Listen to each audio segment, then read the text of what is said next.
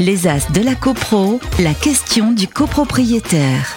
Bonjour, je m'appelle Thierry, je suis propriétaire d'un appartement euh, situé à Paris dans le 3e arrondissement euh, et se trouve au-dessous de mon appartement qui est au premier étage euh, des boutiques d'onglerie qui utilisent des produits très volatiles de type acétone et qui se propagent malheureusement à travers le plancher et, et génèrent des nuisances olfactives importantes dans mon appartement. Alors j'ai euh, tenté à plusieurs reprises de euh, négocier avec les propriétaires de ces boutiques pour qu'ils se mettent euh, enfin, qui, en conformité en termes d'aération et d'isolation. et malgré quelques tentatives compliquées à mettre en place, le problème persiste toujours. Donc c'est très dommageable au quotidien d'être confronté à ces nuisances. Du coup, euh, je suis prêt euh, à entamer des démarches auprès d'un avocat pour que euh, ça avance, parce que ce problème date depuis de nombreuses années maintenant. Et avant d'appeler ou d'évoquer ça à un avocat, j'aurais souhaité savoir s'il y avait des alternatives pour régler ce litige. Et c'est à ce titre que je souhaitais vous solliciter et je remercie les experts sur votre plateau pour leur éclairage. Bon, question intéressante, très pratique. On est dans le trouble du voisinage euh, entre un appartement au premier étage qui subit des nuisances olfactives en provenance de boutiques de rez-de-chaussée. J'ai envie de dire euh, classique. En copropriété, Marie-Hélène, qu'est-ce qu'on répond à, ce copropriétaire? Déjà le trouble, il faut un peu le définir. Ce trouble de voisinage, le trouble, c'est pas une notion euh, législative, hein, c'est une notion jurisprudentielle et il faut parler de trouble anormaux de voisinage, parce qu'il y a aussi des inconvénients classiques, euh, ordinaires de la vie en copropriété. Donc il faut il va falloir ramener la preuve de cette anormalité. Il n'y a pas de liste exhaustive de troubles. Hein. Ça peut être. Alors, c'est la première fois que j'entends parler d'une onglerie, euh, mais les, les, trois quarts du temps, ce sont souvent des restaurants, aussi bien pour le bruit que pour les nuisances olfactives.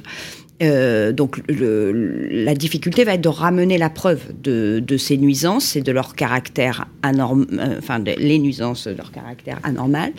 Et euh, il, va falloir la, ramener la preuve par tout moyen. Donc ça c'est la première chose. Constat d'huissier, attestation en la forme légale avec la, la carte Se constituer un dossier. Se constituer un dossier parce qu'on est sur des éléments, le, à part une, mesure, un trouble de bruit où on peut mesurer, voilà, acoustique où mm. on peut mesurer les décibels. Euh, euh, après, c'est vraiment des choses où il faut ramasser des, faisceaux et des éléments de preuve.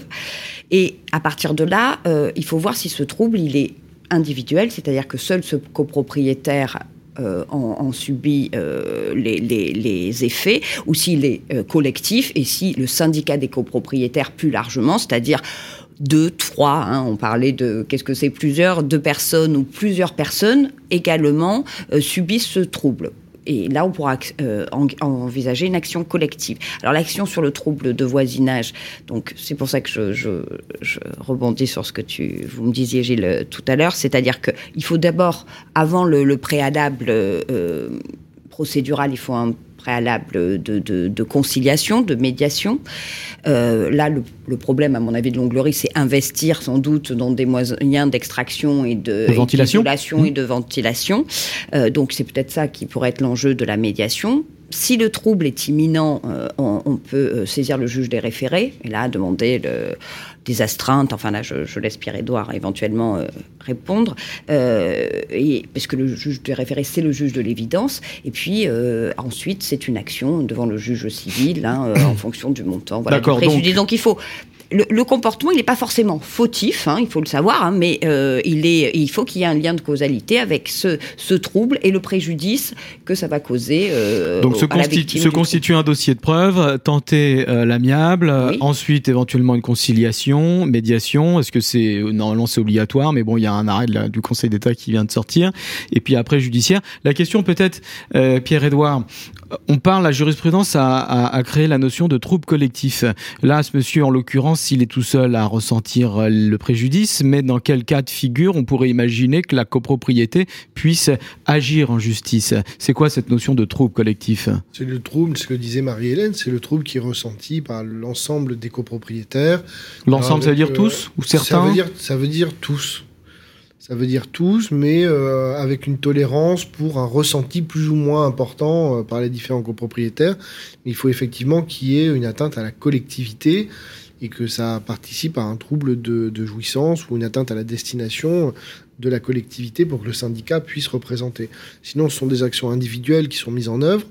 Et euh, outre le, les juridictions civiles, on peut aussi, lorsqu'on est face, euh, comme c'est le cas ici, à des activités professionnelles, envisager de solliciter les services d'hygiène de la mairie, parce qu'ils ils peuvent faire des contrôles, dresser un, PV de constat d'un trouble, qu'il soit olfactif euh, ou euh, acoustique, et mettre en demeure le professionnel en question de se mettre aux normes, parce que souvent c'est une problématique de, non mise aux normes, c'est-à-dire qu'il n'y a pas les extractions, comme ça a été dit, et suite à ça, si le professionnel ne s'exécute pas, on va pouvoir saisir le tribunal de police, parce qu'on est sur des infractions de nature pénale.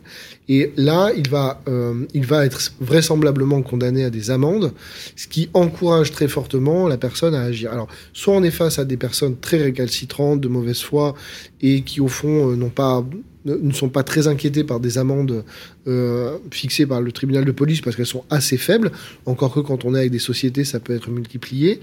Euh, et là, il faudra l'accompagner d'une démarche civile pour faire cesser le trouble et faire ordonner euh, cette cessation euh, par tout moyen. Mais la, la voie administrative n'est pas euh, n'est pas inintéressante. Les deux peuvent être menés oui, par les deux, totalement peuvent, peuvent, être coordonnés. Moi, je me souviens d'un cas où ça avait été ça avait été fait. C'était pas une onglerie. C'est toujours assez enfin c'est amusant pour ceux qui ne subissent pas. C'était un salon de massage. Ça sentait l'eucalyptus dans tout l'immeuble. Alors ça fait sourire parce qu'au début on se dit l'eucalyptus ça sent bon. Oui, mais à tue-tête et toute la journée ça commence à devenir pénible.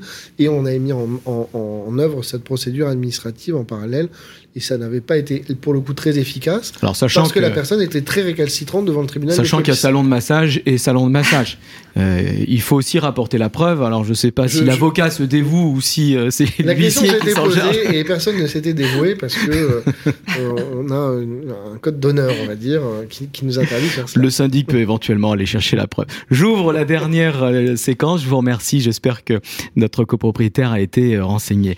dernière séquence, séquence politique. Les As de la CoPro sur Radio Imo.